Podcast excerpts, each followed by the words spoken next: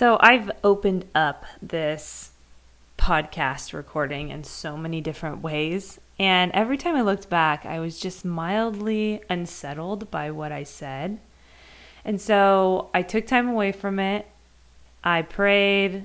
I showed the opening I had recorded to at least one other person. And I just, for some reason, I just, yeah, something in my being was not settled with how I had opened up.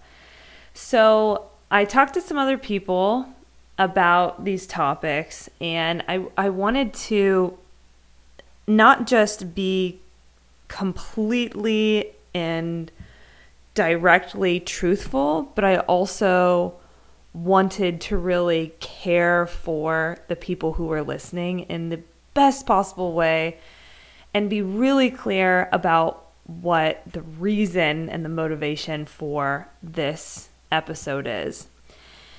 The episode does focus overall on Pride Month and all things concerning LGBTQ plus. However, there's a specific focus on pronoun usage, gender pronoun usage. So let me be clear up front who my message is for, who this podcast is for. This is for anybody who claims Christ, who would identify as a Christian. Anyone in that category, this podcast, this opening monologue, the entire thing is for you. So what do I what am I trying to get across in this podcast? What am what's the purpose of me actually speaking. Even though I don't like to hedge things all the time, I do want to be specifically clear that this isn't to lap on condemnation or just pour condemnation on people. Anyone who's in Christ, there is now, therefore, no condemnation. There is repentance. We repent. We turn to Christ. He is faithful and just to cleanse us of all unrighteousness. So I want to make that really clear. But the reason I, at the beginning, said that this is for all people who claim Christ is because it is also evident in Scripture that there are people who claim Christ and are in error and need to be corrected.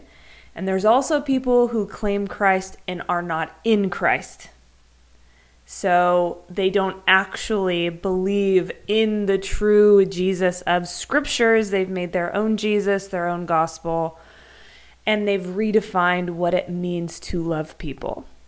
So there are people who claim to be Christians who are either in error, maybe they're not in error on this issue, or they're not actually believers. And we need to separate. As Christians, we need to separate from them. Now, I'm not saying to do that preemptively. I'm just telling you that is who this message is for. Anyone who claims to be a Christian, who claims Christ as their Lord. I don't think it's any secret that there has been a movement in the direction of liberalism in the church. And people might not call it that. But let me give you an example. The example that I'm focusing on specifically in this episode is the use of preferred gender pronouns. Specifically, seeing pronouns in people's bios for the purpose of making a statement that we are to be more inclusive we are to recognize that there are people that may be born one sex, but actually identify as a different sex or a different gender. I am speaking to that movement, that direction that people are going. I have seen a lot of people who I've either done ministry with or been in fellowship with who have put these pronouns in their bio. Okay, you might be thinking, big deal, Danae, why are we focused on this? I do think that we give a little bit more detail to this explanation when Phil and I talk about it. in the video that's to come. But let me start off the conversation and this podcast with a few fundamental and foundational truths from which I am operating, which are guiding the conversation that Phil and I are having. The first is that God is who gives us our identities. We are not beings who fully and completely define ourselves. Just like when you have a kid, when you have a child, and if you think to yourself, I am going to make this child into, you know, X, Y, or Z, you're going to be a little bit disappointed when you realize that child is his or her own person. They have their own identity given to them by the Creator. That's the same thing with all of us, all peoples are given our identity, our fundamental identities from the Creator. One of those identities is our sex. So I am operating under the biblical truth that God gave sex, our sexual identity, as a gift to mankind. He started by creating Adam, the first man. He made Eve, the first woman, from Adam to be a helper or helpmate for Adam. Okay, not the other way around. So I'm operating from that principle. God made man, man needed a helper, God made woman from man to be that helper. And there are rules established within that framework that bring flourishing, bring goodness to creation. So, my proposal is that when that is messed with by us, by anyone, we are fundamentally disordering what God had ordered. We are calling what God called good evil and what God calls evil good. Okay, that's that's where I'm starting. So how does this play into the pronoun discussion? Within the pronoun discussion, there are embedded presuppositions. One of the current embedded presuppositions that comes from gender theory is that gender and sex are not related to each other, that you can be a gender that is other than your sex, or you can be the gender that relates or aligns with your sect, quote, assigned at birth. Because I reject the idea of human beings having gender in the first place, I see gender norms, maybe I see gender in language, right? Gender is a grammatical term, but I don't actually accept the notion, and there's no biblical framework for accepting the notion that people have a gender but there is it is explicitly clear that people have as an identity their sex.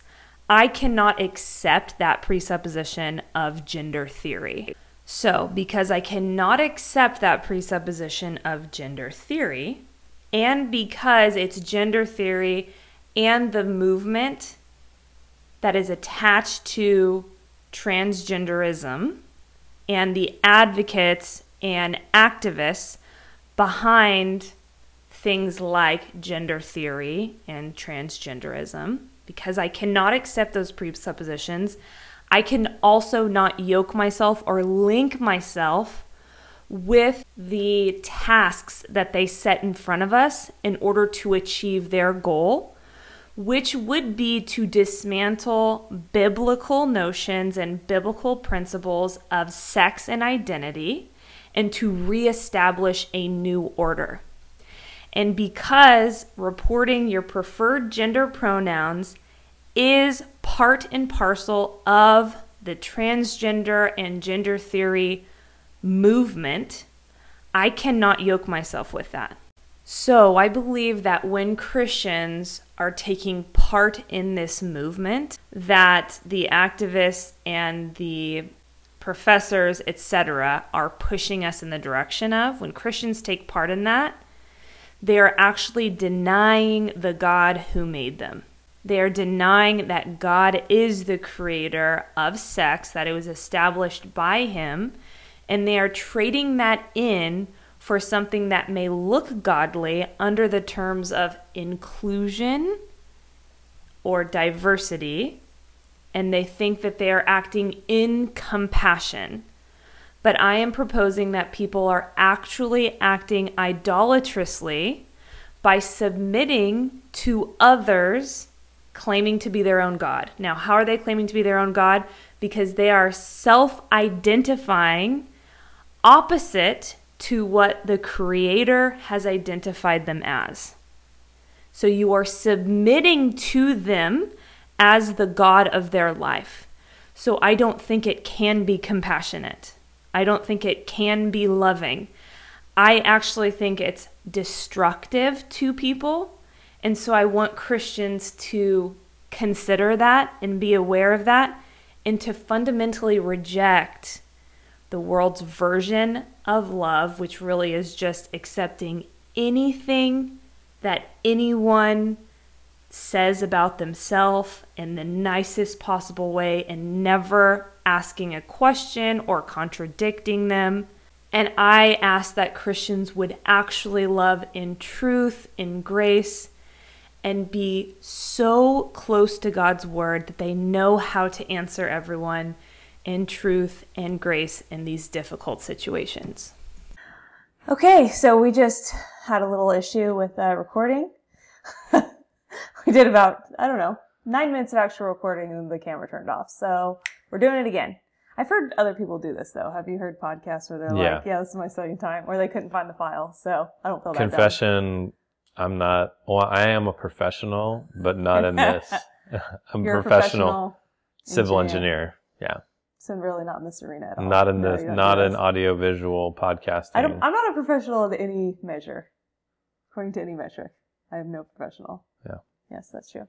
Anyway, uh, welcome to a place where conversations matter and truth matters even more. Uh, today we're talking about a particularly sensitive topic, as we had already discussed about 20 minutes ago that wasn't recorded. And that is in, I shouldn't say in honor of, in light of Pride Month. We're talking about a lot of LGBTQ plus issues and how Christians should respond to it. And um, first, though, a quick word from our sponsor. we don't have one. We do not have a sponsor. We're not super well known. We um, don't get any money from this. I don't get emotional currency. I don't get American dollars. I get nothing. So for anyone who has the idea that this is for like people to follow me, I have fewer people follow me now. I have fewer people who like me, fewer people who give me accolades. Um, the whole kind of spectrum of things that I used to live for have completely died because I get nothing from this except the really deep satisfaction that I get from obeying God. And mm. that has actually bought, brought a tremendous amount of peace to my soul. I go to sleep well basically every night right now because I rest in the fact that God's sovereign and that I'm my life tra- trajectory is focused on him and that he's good. And so our relationship has been really great. Relationship with our kids, even though we don't, parenting obviously is its own thing, but our, our house has a lot of peace in it our relationship with our parents, our relationships with other faithful believers has been so rich. And even though a lot of my former relationships have kind of crumbled or are shaky, are shaky, or they've just dumped me, you know, whatever. Even though that's happened and that does bring me some sadness, it does, it brings me sadness. I really do have a deep joy um, that abides in me from God. So that's the satisfaction that I get from this and the hope that other believers are also being exhorted and spurred on to be obedient and to love God more, to love each other, and to really know what God's word says. Not just what a part of scripture says or what the culture says a Christian should be. I got that too recently. I don't know if remember. The, I'll, I'll mention that in a, in a minute. But what does God say to be? So even if Christian culture tells you something. It doesn't matter if it doesn't line up with God's word. So that's my hope. That's where my joy comes from, is from serving and obeying God. And even if Phil wasn't, which would be really hard if you weren't in on this with me. Like if we weren't, on the journey, really the journey of obeying God together, it would be even more difficult, Yeah. obviously. I could still do it. You could still do it because the Lord is enough. God is enough. So that's what we get from this. We don't get sponsors. we don't get people wanting to sell their security system on this podcast. So thanks for And watching. let me those say of you who are one more thing. There are people who say thank you for doing this or Yeah. things like that, but who don't do anything publicly about it. Yeah, but there also are some people who, Who do. are very public about support, and there's people who are very public about their disagreements, whether it's a, you know, a fine point of contention or Yeah, which is broader. good. We're not in this to not to like prove that we're right all the time. yeah to prove that we're right all the time and completely cr- close ourselves off from any criticism um but yeah there are like we're all, we also want to encourage give courage to people who agree in many points with this to say what you believe. Hmm And be equipped to do that. yeah. And I, I remember one of the first times the thought of a podcast or something public came to mind was when I saw people like Allie Stuckey, and I thought, oh, she's like a normal person who has a pretty successful like podcast and YouTube channel, and she is very clear about what her convictions are, Mhm. and she's an Orthodox Reform Christian, and there are that many was people very encouraging to me. Yeah. And so I want other people to be encouraged the same way, even if it's a much smaller segment of the population. I want people to be encouraged by us in that same way. Yeah, and I was going to say there are many people who share similar religious convictions to her who are engaged in religious, specifically religious podcastings, but Oh, not right. entering into the social and political spheres. Yeah. And she does that boldly and conviction. Yeah. And so anytime you open yourself up publicly and you make a statement of any sort that is on an issue that divides, you are going to draw intense criticism. Yeah. You're going to draw some praise too, but you also will draw a lot of criticism. Yeah, and people who listen have to keep in mind this isn't our full time job. We think and talk as a married couple behind the scenes, and we record some of our conversations, and we may kind of ham handedly bungle an issue. Right. Or I've never heard know, of bungle. Yeah, I don't know. bungle, word. you know? Bungle. You gotta- there's some words I learn every day. Some of us have larger vocabularies with words, cool words has like said, bungles. Shout out to Tori. My sister has said, "Wow, your vocabulary has gotten so much better after you got married." to Phil." Which is true. That is true. I remember actually when I was at your house after we got engaged at your parents' house, and I woke up in the morning and I was so thrown off by the time change. And your mom and you were like, "Oh, how are you doing?" And I said, "I'm just disillusioned." And you both looked at me, and I was like, "What? What's the big deal?" And they're like, disillusioned kind of doesn't mean I think what you think it means. It's like the world I'm is my life is crumbling around me. I was like, oh, maybe like disoriented then. And you're like, yeah, that's better. So I have I have widened my vocabulary a bit since being married. But anyway, back to the topic. So I, I think I already mentioned this. We're focusing on issues related to LGBTQ plus um, topics. And specifically, we're going to focus on the pronoun cho- choice to put pronouns like in your email, in your bio, in your profile, on a name tag, whatever. Or to even say it like at a meeting, my preferred gender pronouns are da da da da da. And you've all seen that or heard that. Everyone, I think, is at least mildly aware that that is not just a direction that the culture is going, willingly, but being mandated to go in that direction. It's being required to state what your, you know, preferred gender pronouns or whatever are. And I had first heard about it, I think in 2015 at SCSU, they sent out like an email about what, you know, to fill in online what your preferred gender pronouns were. anyway, so it has been six years since then. And it's definitely developed, Mm-hmm. and some of the ideology and philosophy behind it has developed as well. So, I want to start with though a recent Facebook post that I put out that was in light of Pride Month and the response that I got from it, which was telling, interesting.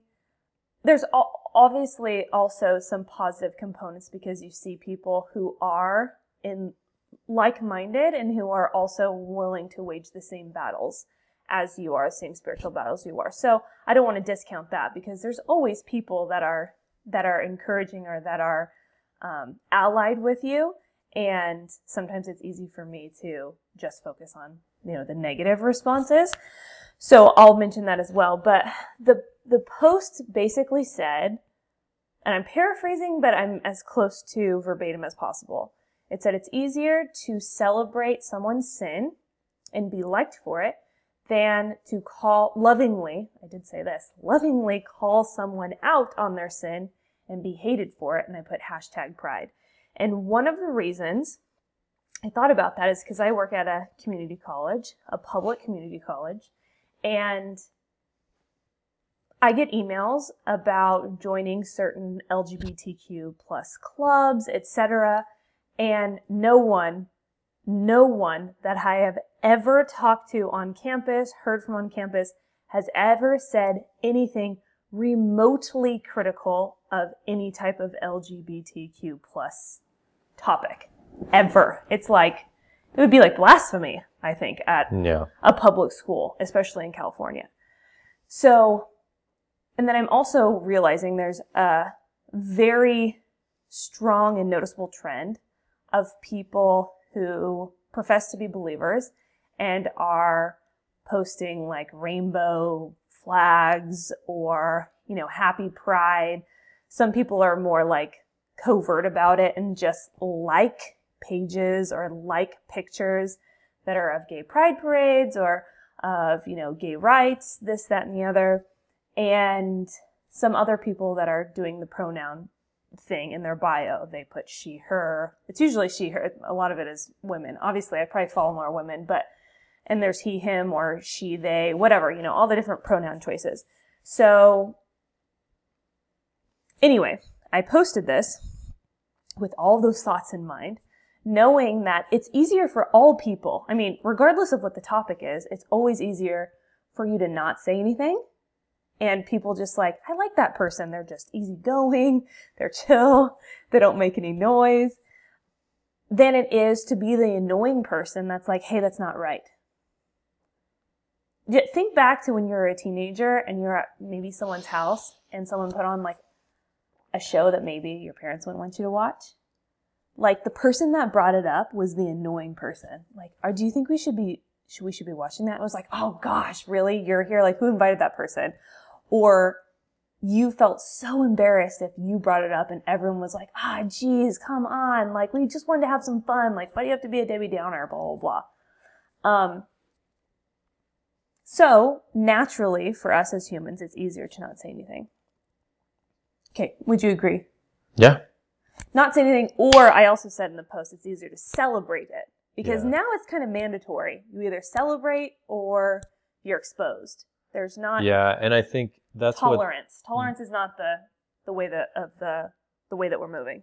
Yeah, there was a I would say it was a lie perpetrated by the the radical activist, gay or trans or you know whatever label you might ascribe to it to that political social movement that all they want is for people to stay out of their business and let them like live and let live when now it's become very obvious that for at least a certain segment, there, there's probably a sizable portion of those communities who, of transgender people who just want to pass and not be questioned about it, of gay people who could care less if people knew they were gay or not. You know, they Couldn't just, care less. They, exactly, they couldn't care less if people knew. But there's also a sizable percentage of people who will not stop until everyone is forced to praise as as moral, as upright, as Virtuous. virtuous, as even godly if you are a, a faith faith based based person, you know, someone who believes in God, that it's it's by God's design that people would live this way and celebrate it. And so to call evil good and good evil. Yeah. And so that that's how we would describe it. Woe to those who call evil good and or good evil. Um, but that's that's part of the agenda. So there's there's memes, funny memes, sad, kind of sad memes about the gay agenda. But there really is there's something to that. The it's it's obvious in many examples in lawsuits in interactions with people that there is a large segment of people who are not okay with anyone who doesn't who who won't say what you are doing, who you are, how you identify and live your life is moral and it's good. just as good. It's it's good. Yeah, period. It's good, period. And so if if there are Christians, faithful Christians or I don't know, maybe faithful Muslims. yeah, Muslims I think have pretty Faithful strong Jews. convictions or Jews when it comes to sex and gender, th- those of the more orthodox or conservative traditions. Like if these people won't accept that as good, then they must be overthrown, canceled, as the the current vernacular says. So I think that's that's important to note. Yeah. So, were what were some of the responses? So, I uh, got you know people who liked the post, not a huge number, just some people that liked the post. No one really that surprising. People that I'm like, yeah, they would, they would be on board with that. And then some people, you know, agreeing in the comments. One particular, uh, there's two two parts of this though that I want to focus on. One was that it was shared by at least two people in a negative way, like shared on their Facebook in a negative way. And I didn't read everything because I just thought it would be unhelpful to read all these comments. But one was trying to raise money for um, the Trevor Project, and that is for, I think, an LGBTQ um, suicide hotline, which of course I'm for suicide hotlines, but it was it was really to support um, LGBTQ Yeah. issues. And the underlying assumption there is that people like me are the ones who are driving people to call the suicide hotlines because I make them, or people like us um, are the ones making them suicidal. And um, I reject that premise. So that was shared. Then I was I was tagged by another person in one of the comments and I didn't read it. I had someone else I trusted read it and say, "Is this something that I want to get involved in?" And they said, "No, you you shouldn't get involved in this. They're trying to wrap you up into something." So I said, "Okay." So I realized that this was one of the first times that I had posted something publicly that people like went after me, where they were like Hmm. actually trying to troll me or to like denigrate me or whatever. And I thought, oh wow, this is kind of a new experience for me. I knew that people like wouldn't like me inside, but I didn't know that they would do something about it. You know? So then after that I took off, you know, all pictures of my kids and just personal information on both my Instagram and my Facebook because I thought, okay, the Bible is right when it says that if people hated Jesus when Jesus was here, they're definitely going to hate me because I'm not even perfect. And, but I am an ambassador for him and I adhere to God's standard of morality, um, or I espouse God's standard of morality. So that was new and that was weird. It wasn't particularly bothering, bothersome. I think each time that something like that happens, I get, I'm like less bothered just because you start getting used to it, you know? But, um, the other thing that I wanted to mention was the comment that I got on there from a friend. And I want to be kind of delicate about this because it is, it is a friend of mine and, um, I do love them, but I still think that they are fundamentally wrong. And I think the arguments that they presented are worth talking about for other people to kind of to sift through. And the main argument, if I summed it up, and I think this is being as charitable to them as and as honest as I can while summing up, is that I am being unloving. Is that a correct condensing of their comment? I hadn't thought about it in that terms. I don't. Wasn't that specifically what they said? They said it does. This doesn't seem loving. I think that was Yeah, I think that's what she said. yeah. Yeah. And then I responded with, "Can you describe? Can you explain to me why this is unloving?" And then it was, "It doesn't come off as loving. It sounds hostile." Yeah. right? And then the second part was, or uh, the second part doesn't really matter. The third part was of this person's comment was, you tend to post things like this, and I'm wondering, like, why are you doing it? You know, who's your audience? What are you trying to? It's, yeah. it sounds like Because you're I mean, to get into a obviously, like somebody who's full on into pride and LGBTQ acceptance. I'm not reaching them. like, likely. yeah. Well, likely. Well, I mean, maybe knows? I don't you know. don't know. Yeah, you don't know, but If no one says anything, they're definitely in not that in that post at least you weren't their primary audience No. your primary audience was christians who are shirking their responsibility especially christians who have you know they may not have the exact same level of convictions as we do when it comes to these issues about what's moral or what's not but they skew maybe towards the more traditional interpretation of, of scripture and gender sexuality uh, that that we have and yet they're not willing to be vocal about it and they may even you know with their acquaintances like or promote or approve in some way of those behaviors or identities and so that was who your post was primarily. My post was for Christians. yeah Or for professing Christians. for professing christians Because I do want to be very clear. I want people to get out of the camp and stop identifying with the camp if they're not obeying the director of the camp, right? yeah If God mandates something and you are deliberately disobeying, First John says that if you continue in sin and you do not repent of that, the Father's love is not in you and you are not in him. So it's confusing for other Christians and it's confusing for people who aren't Christians to see people praise and validate something that is actually fundamentally destroying them. And that's very bothersome to to people trying to live out the Great Commission say, I want people to be reconciled with God. And then we have people in the camp with us, or at least seemingly in the camp with us, telling people the exact opposite thing. And that doesn't reconcile them to God because it's not based on our standards that people are reconciled to God. It's God's standard. yeah So I'm not going to change it. Like, far be it from me to change God's standard so that someone else can like it better. They're not going to like it. If, if you don't like the, if, like, for instance, if you invite someone to a Bible study and just say, Hey, do you want to come study the Bible? And they come, they probably came because they wanted to study the Bible.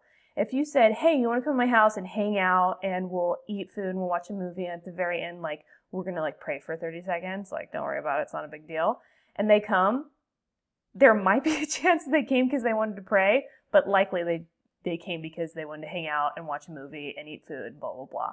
So I'm not going to try to make God more likable to people. He's the God of the universe. He's perfect and holy and righteous and good and lovely and fulfills all things. Every good thing is from him. I don't need to make him any different than what he is.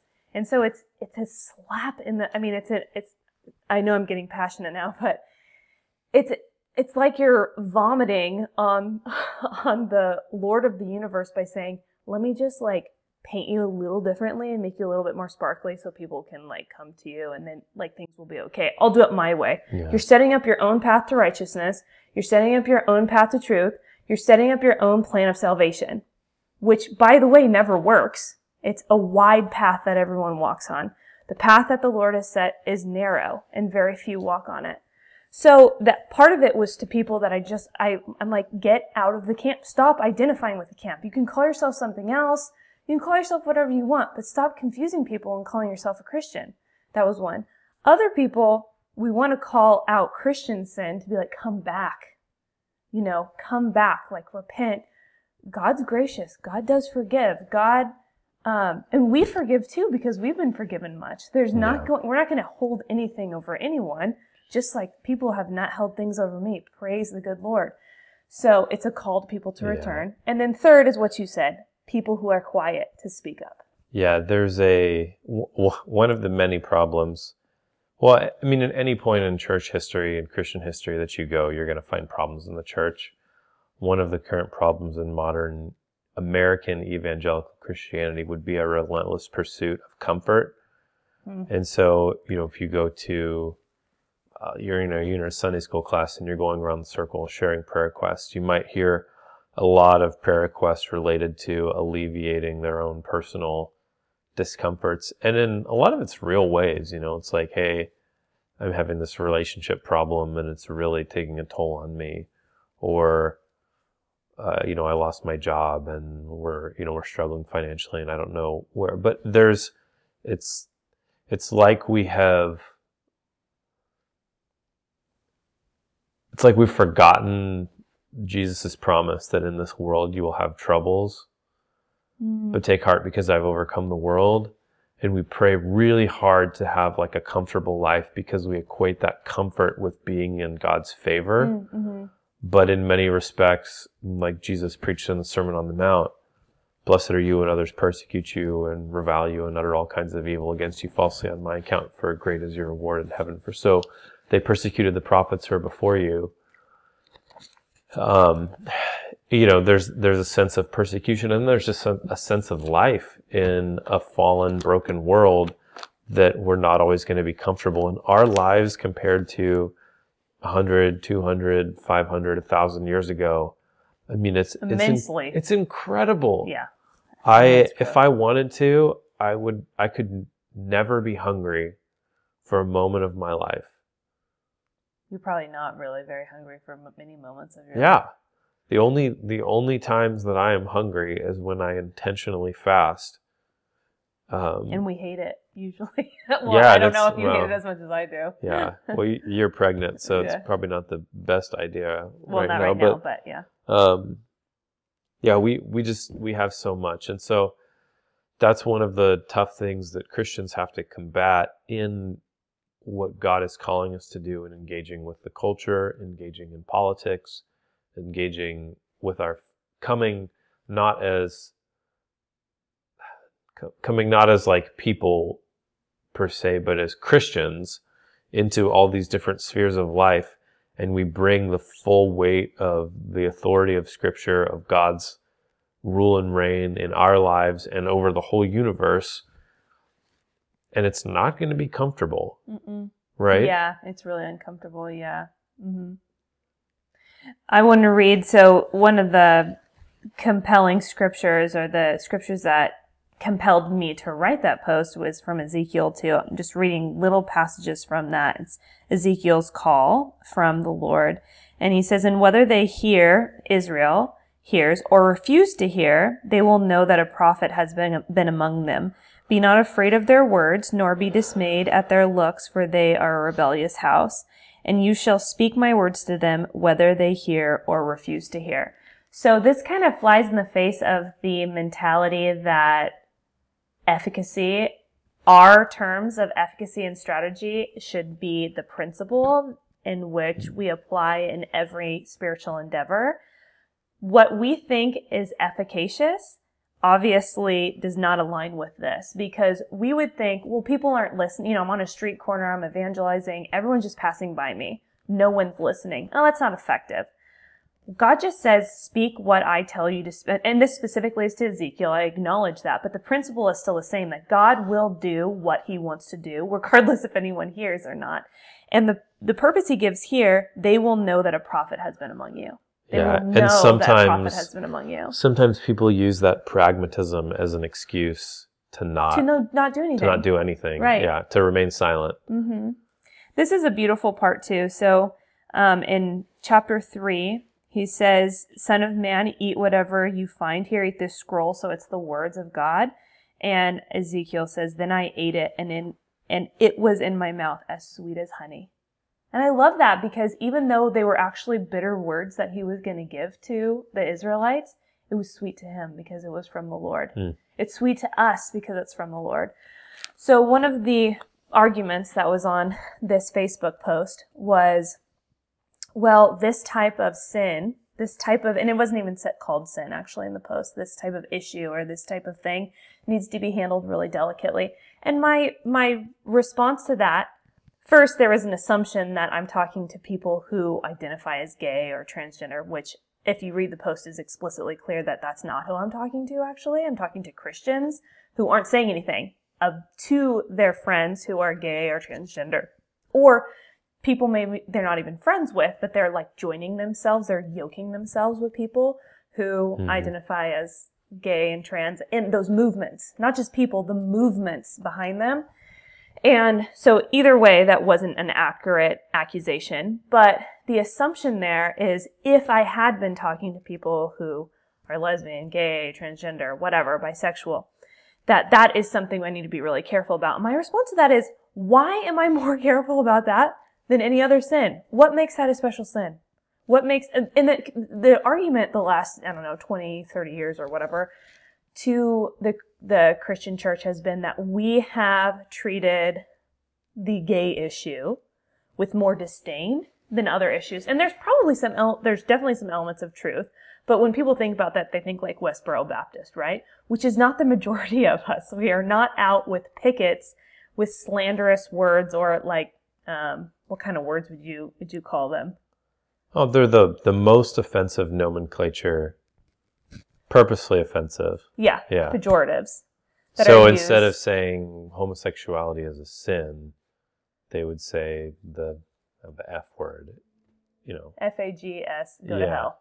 yeah, like stuff that. like that. Yeah. So It's meant to, it's really meant to like hate and show disdain, mhm. show an absolute disdain for that particular sin. So I understand when people have that contention, but I think that is a ploy that's also been used by the more liberal Christians, the progressive Christians to say, oh, we've done such a bad job at that. The vast majority of people haven't actually. It's a small minority that gets on the news, that's loud, that everyone listens to, or that everyone uses to paint the picture, right, of all of their Christians. So I don't even think that's true. But second of all, I'll, I'll return the argument in the other way. The accusation is, oh, Christians have has like ha- Christians have magnified the gay issue as if that's the only sin, blah blah blah. First, my response is, no, I don't think we actually have. But my second response is, why are you doing that in reverse? Why are you minimizing it? Why are you treating it with kid gloves more than you would, let's say, an adulterer? Or, for let's use the adultery example. Your friend um, tells you, oh yeah, I'm, I'm cheating on my spouse. Or let's say we had a month, cheat on spouse month, and we're all excited, because that, that could be a sexual orientation too. I'm polygamous, my partner isn't, but I also have an orientation that doesn't allow me to disclose that information to my spouse. So we're going to have a month that celebrates it and people are going to kind of celebrate it together. Hopefully, and I think most people would be outraged. Most professing Christians would be like, hey, that's wrong. Why are you willing to say that that one's wrong? But you have to kind of, you know, walk on eggshells about other sins. I want to bring something up also in Ezekiel. So a little, a few chapters later, God is telling Ezekiel how he's going to destroy the Israelites, right? In like three ways that he's going to destroy them. One's by famine, one's by sword, etc. And he says he's going to take the bodies of the Israelites, the dead bodies, and put them by their idols. When they're dead, like, like they're worshiping their idols.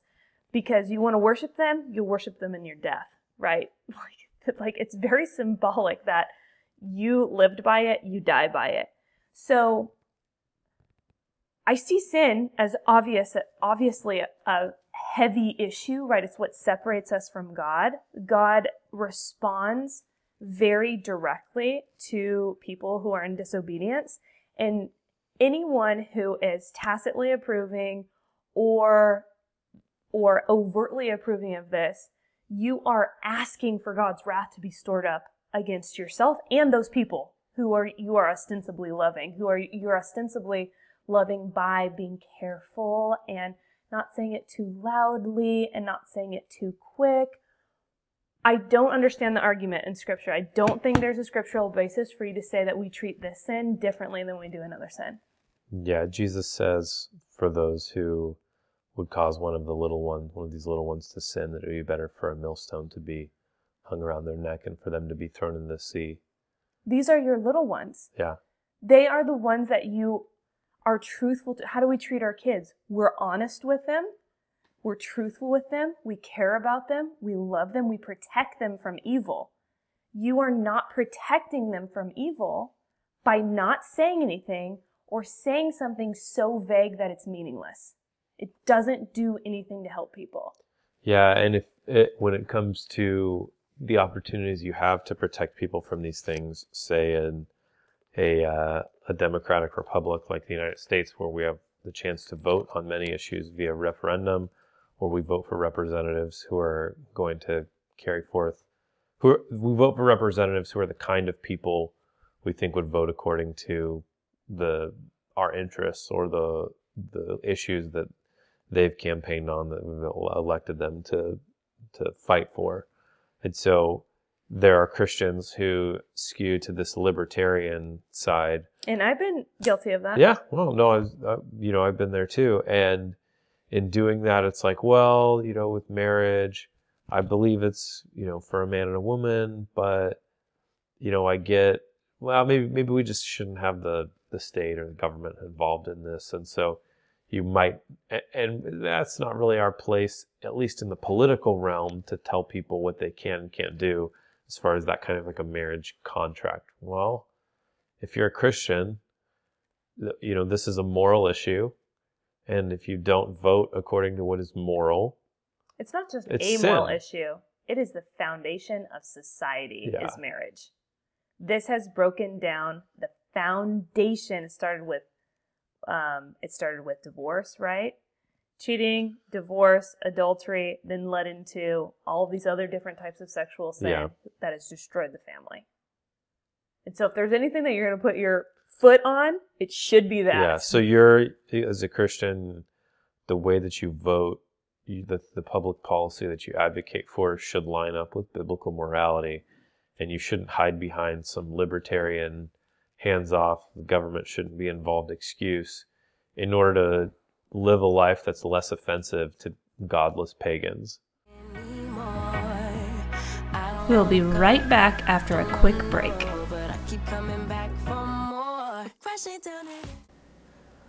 Well, welcome back from that short break. Uh, I hope you enjoyed the message from our sponsors.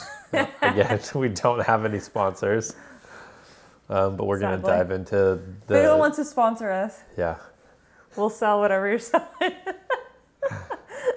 We will not sell whatever you're selling. That's We true. will- But we have Depending scruples. on who you are, yeah. Depending on who you are.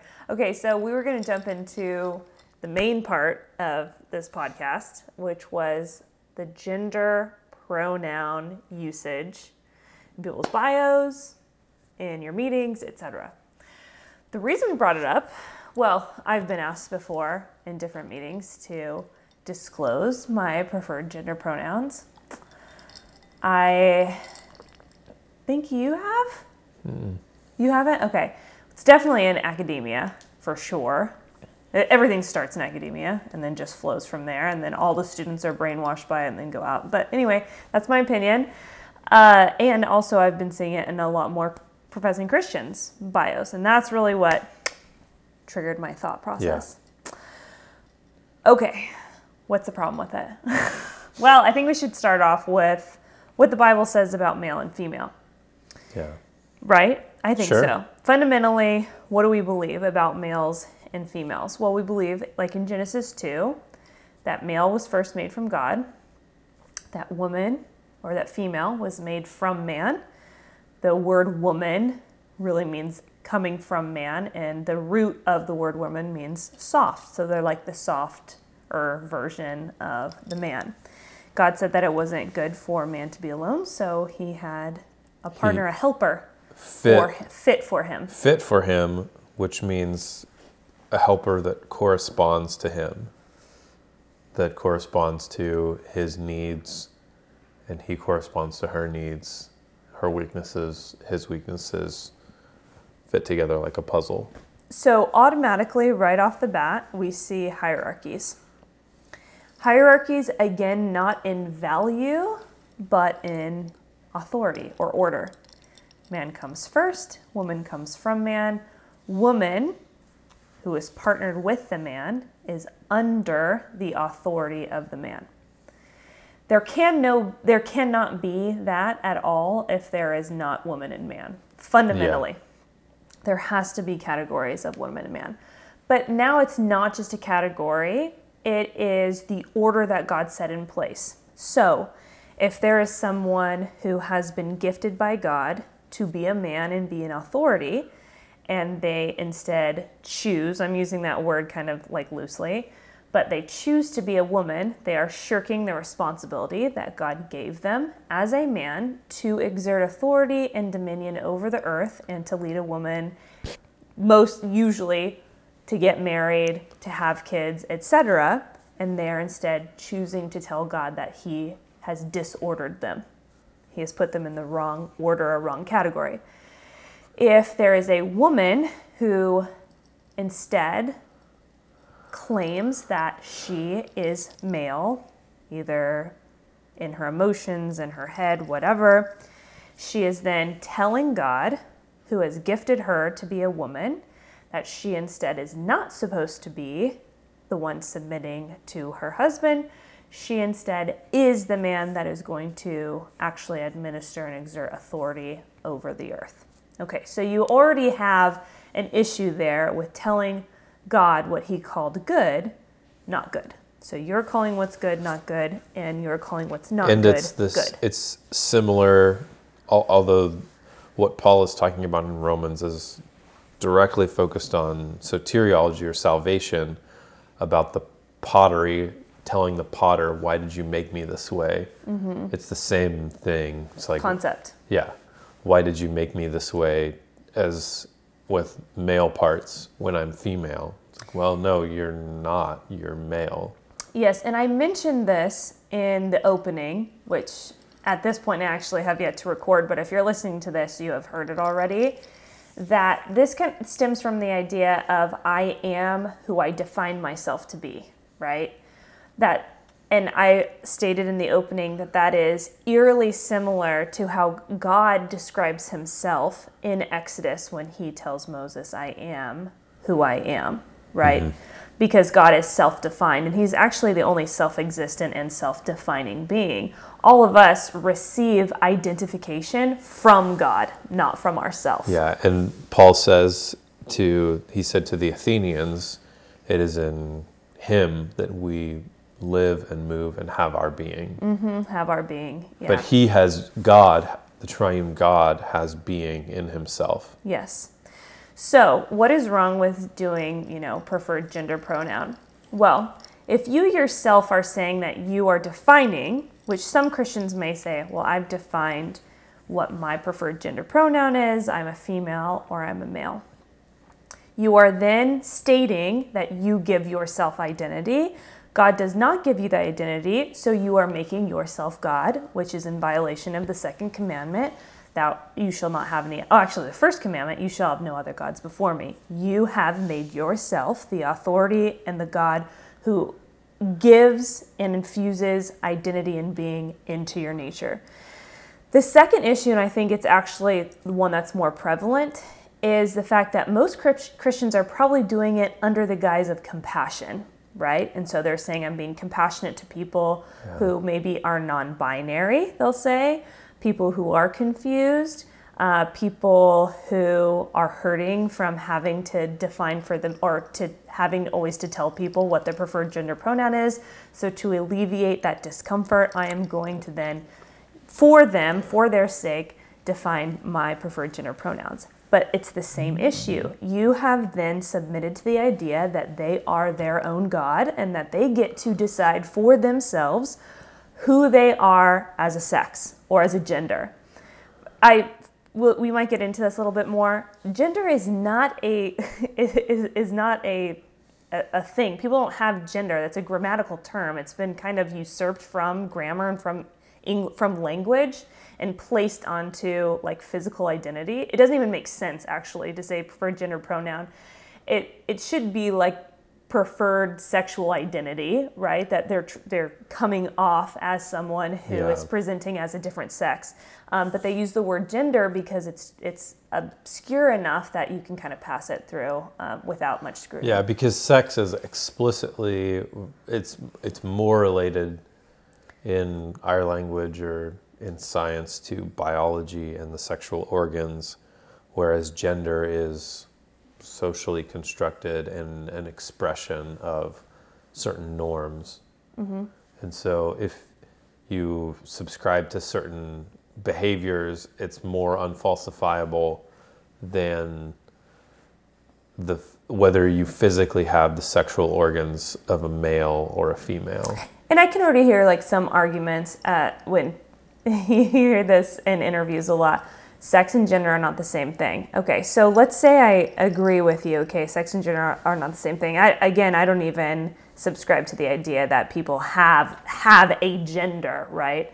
Um, I, I acknowledge that people have a sex, but not a gender. But e- either way, if, if you were to argue, you know, sex and gender are different things, it your argument still falls flat because there would be nothing such as gender affirmation, used to be called reassignment, gender affirmation surgery that changed the external sex characteristics of a person if sex and gender weren't directly related to each other in everybody's mind.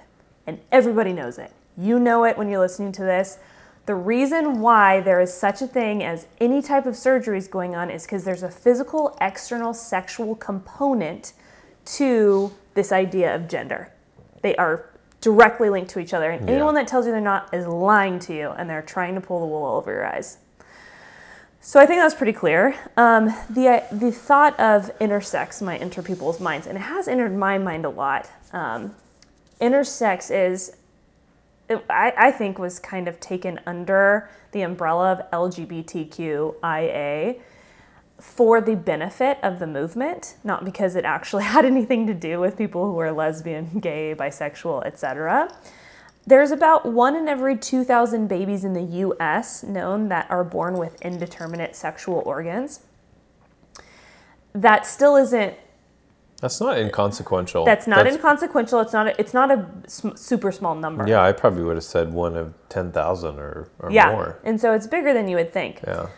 So then the question is, okay, well, how, do how do we reconcile that? You know, what do we do with that? I think the first thing would be to look at Matthew 19.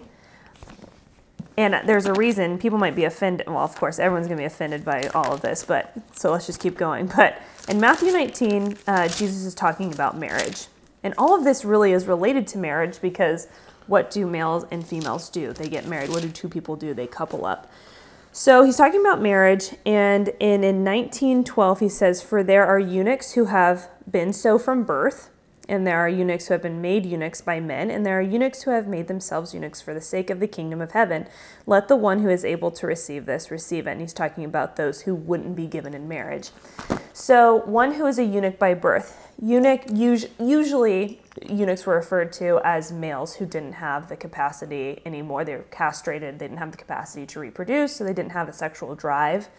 Um, but eunuch can also be a broad umbrella term to mean someone who is born without the, the possibility, even mere possibility of reproduction. So if you have someone who is intersex and is not fertile, and I don't know, there's there's so there's so much on the spectrum. There could be people that um, their external sex characteristics uh, uh, align exactly with female, but they have internal testes. There's there's there's a whole different list of issues that could arise from this. But if someone ha- is indeterminate what sex they are, it's a really complex thing for me to think about, and I think for the church to think about and be careful in considering how we talk about it. But I think that is very obviously in line with what Jesus is talking about that there are some people from birth who were not made to re- who, who can't reproduce because they have um, this this issue, this deformity. It is a deformity. And we don't mock deformity, we wouldn't laugh at deformity. I'm not making Yeah. light of it, but it is a deformity. And so what how do you categorize that? Well, I think every issue that we have in all of society in, in our and specifically in our physical being, from cancer to a pimple on your face to being intersex, is all a display of the of the fallenness of our species. We are a fallen species. We do not manifest in the manifest our physical nature in the way that was initially purposed by God. sin did not just corrupt our desires, it corrupted our entire body. There would not be disease, there would not be cancer, there would not be illness, there would not be any of these issues if sin hadn't entered the picture. And so that's how we do categorize it that that is something that God Jesus will make right. Jesus will give us new bodies. He will heal us completely and wholly and fully. And so they're not a different anyone who is intersex isn't a different uh, non-human, right? They are still a human, right? They are still fully made in God's image, but they bear a certain mark of the fall of man that other people don't. I bear certain marks of the fall of man that other people don't.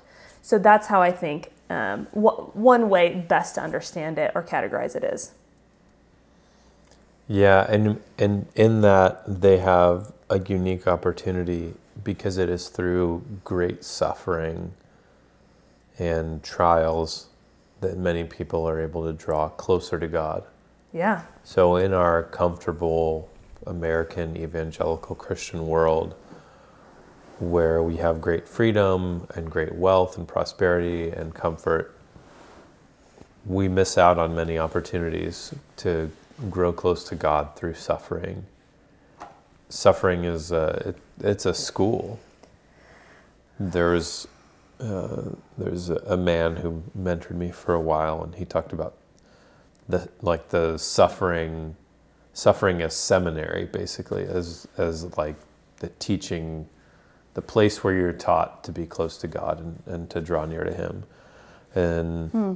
so if that's if that's you, then you you want to seek kind, gentle pastoral care, and in whatever way you can to not shake your fist at God, like why did you make me this way, but try to lean into that suffering and use it for its benefit to draw close to God. Mm-hmm. And for for Christians or for people who would use that as a way to justify people who don't have those genetic deformities. People who identify as trans. Yeah, sh- like shame on you. This is a you are you are manipulating the truth and kind of abusing abusing the identity of these people or the way that they are in order to further your political agenda. And that's not good. Mm-hmm. Choosing to justify it. Yeah. Yeah. It should be completely separate. I do, I do not know why intersex yeah. is looped in with. Yeah, the fact that some people are are have a deformity when it comes to their sexual organs, whether they be the outward or some inward thing, that has no bearing on people who say I'm a, I have a woman's brain in a man's body. Like it's not this, that's not the same thing at all. No. So that doesn't that doesn't come into this and argument not, and it's not an additional gender or sex because every time you have every time someone is intersex or has ambiguous genitalia it's always a mixture of the two sexes it's not like this third you know abstract sex that can reproduce it can't reproduce yeah. because only the two sexes together can reproduce yeah we're a sexually dimorphous species, species. yeah yeah. So the the trans issue definitely runs deep. I think it's be uh, and, that that's where the preferred gender pronouns come from is yeah. people who might may have gender dysphoria um, or yeah identify as as transgender who are being I think young women and men specifically men it, it plagues men more than it does women. Um, there's far more trans women than there are trans men are being preyed upon by this movement and by unfortunately other Christians that aren't willing to say what's true. And instead of telling them what's true, they tell them what's a lie and say, "Oh, if I if I um, affirm them in this, that actually is going to alleviate a lot of their suffering and pain." And unfortunately, yeah. that's not the case because well, there, there are several studies that actually suggests that the, the affirmation part has very little to do with the um, the suicidality and the depression and etc. Um, even post post uh, surgery, post operative um, transgender people, some of them do say that you know some of these feelings have been alleviated, but a lot of them are still very suicidal and still very depressed, and so you're not helping them in any way by telling them something that is not true and actually taking them further from uh, God who designed them to to live in a particular way. We we forget oftentimes that the way that God you know, when we read the Bible, we think, oh, this is a list of rules that He wants us to obey, uh, uh, abide by. It's because that flourishes humankind. It's we forget the phrase "for our good." It's for our good. We we structure our house in such a way, hopefully, that it's for our kids' good, for my husband's good, for my good, for our good, right? Not for you to just toe the line and do everything that I want you to do. It's because I've created you in such a way that if you only eat sugar every night, that's going to hurt your teeth. But if you start eating things that are healthy for your teeth, your teeth are going to last longer. So we, we do the same thing in nutrition all the time. Why aren't we doing the same thing spiritually mm. when it comes to spiritual matters? Uh, so God is never telling you or urging you to do something that is actually um, taking you further away from Him and hurting you in that matter. Yeah. So I, I'd say we could take a slight rewind and go back to okay, so there's a Christian person who puts pronouns in their LinkedIn profile or their Facebook profile or, or bio or something like that. What is unpack that a little bit? What's going on there? And I think the the main thing you said was it's the idea of being kind or nice. Um, one of the aspects of that is the idea that affirmation or showing like some acknowledgement of those issues is going to reduce the suicidality mm-hmm. and the the jury's still out on that one mm-hmm. right and as christians we have a responsibility to live according to the truth and truth is that which corresponds to reality and reality is what god says it is. Mm-hmm. And so, if in trying to to do this, you are defying the created order, you are going outside of what God has ordained as real, as true, then even if it seems kind on its face, it's actually unkind. And you are doing that thing that Jesus was very harsh about. You're causing these little ones to stumble, and it would be better for a millstone to be hung around your neck and for you to be thrown into the sea. So, I had said earlier that I, I, had talked about the idea of comfort in how it's a big pitfall for modern evangelical Christians, and another one is this eleventh kind commandment of being kind. Kindness. Not kind, but nice, nice, which is different. Yeah being nice, nice and inoffensive, and and yeah. Can you define what you mean by nice? No. Can you define what I mean by being nice? Well, one of them would be what you said, inoffensive. So yeah. never causing offense, and not oh avoiding offense, but don't cause of like avoid saying anything that yeah. would offend anybody. I think that would be at least a foundational definition of this niceness doctrine or of this 11th commandment of niceness. Yeah. Yeah, I think that's I think that's well said. I probably should have been prepared to define it. I was hoping that you would say out, something like I don't know if I can yeah. define it, but yeah. No, I think that's good. Um, and so as as Christians, we can appreciate the good intention behind someone who does that and thinking that they're going to be nice, but we can also say it's unwise and it's actually it's feeding into the sinful brokenness of our society when you do that. It's uh, it's fundamentally unloving. Yeah. Actually, to tell someone something that's not true. That's not true. And I have this picture of there's a really terrible scene at I think Saving Private Ryan near the end where there's like a slow death and this guy has a knife and he's mm-hmm. like slow I it's like it's traumatized me. And there's a there's a man who's cowering in fear who could stop it, Oh but my he gosh, doesn't. I didn't even know that. Yeah. Wow, that even works with the analogy better.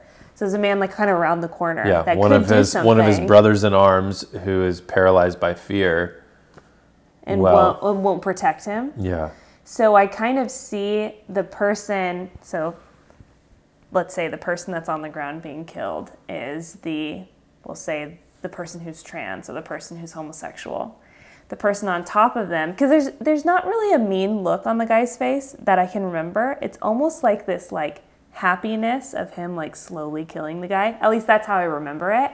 So just pretend there's a person on the ground, there's a guy like slowly putting, and this is really graphic, but like slowly putting a knife, and he kind of has this smile.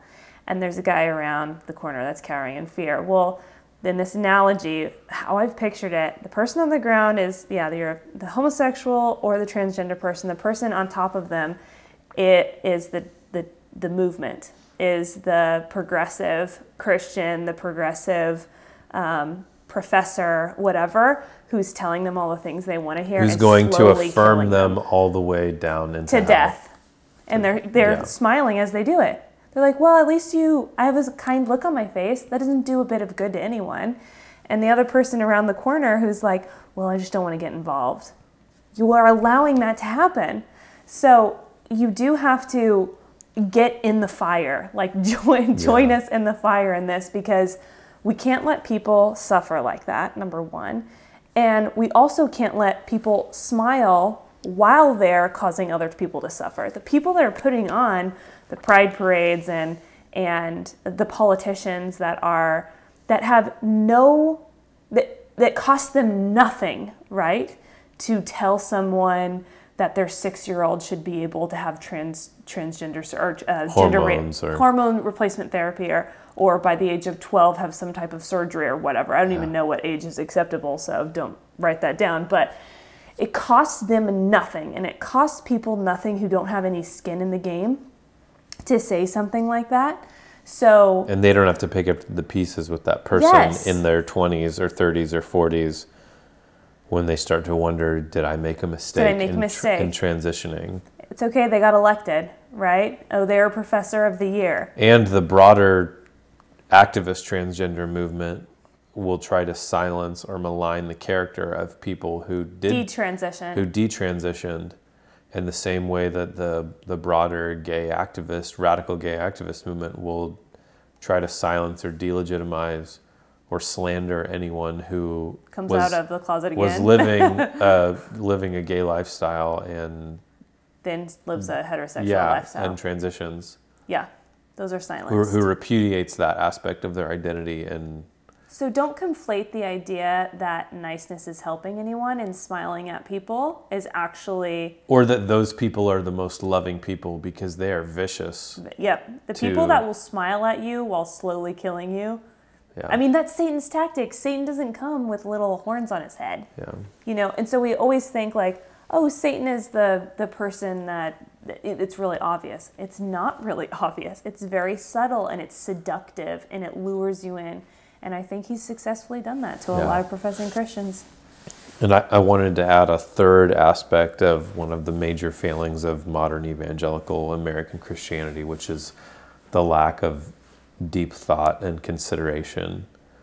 Because that, that could be another aspect. You know, a lot of people who are doing this, it it's that it seems kind and they just they stopped right there and didn't think about it more deeply mm-hmm. about what it implies. What are the what's the baggage or what are the things that are coming along with you putting these pronouns in your bio? Mm-hmm. You are affirming this ideology you are partnering with the radical activists you are participating in actions that harm people you are subverting the created order of the Almighty God, and it's something that you'll be held accountable for. Mm-hmm. Yeah. There's something I was going to say and now I can't remember. But I've done that a lot recently. Pregnancy. Pregnancy brain. Yeah. So I wanted to close with something encouraging, though. There's it's going to kind of be a mix. One of my favorite uh, passages in Scripture, and I can't remember if it's 1 Corinthians six, but it's the passage where there's a list of sins. Um, some of you were this, some of you were this, some of you were homosexuals, and then it says, "But you were washed." And that's like the, when I hear that, it almost brings me to tears each time because that is the generosity and the faithfulness of God. He will wash you. And so there's not, this isn't an episode to condemn people and say you're stuck where you are. There's actually healing walking with God. We aren't, we aren't CRT people and say that you are subject to a life of endless groveling. We aren't um, some cult that says that you need to perform these certain tasks in order to be accepted by God. We have a God who's merciful and who says that he is faithful and just to cleanse us of all unrighteousness. But what's incumbent upon us is to confess and to repent. You confess, repent, and believe, mm. and God cleanses you. I mean, it, it doesn't take you doing, you know, sweeping the house a few times and and going to the neighbors and passing out tracts. God takes you as you are if you acknowledge your sin and trust in Him. So that's a really, really encouraging truth. And that's only found in the Christian faith. If you're a man, embrace godly masculinity. If you're a female, embrace godly femininity. Live to honor the one who made you. Submit to him, and he will lift you up. Mm-hmm. Yeah, thanks for listening. Take heart. Never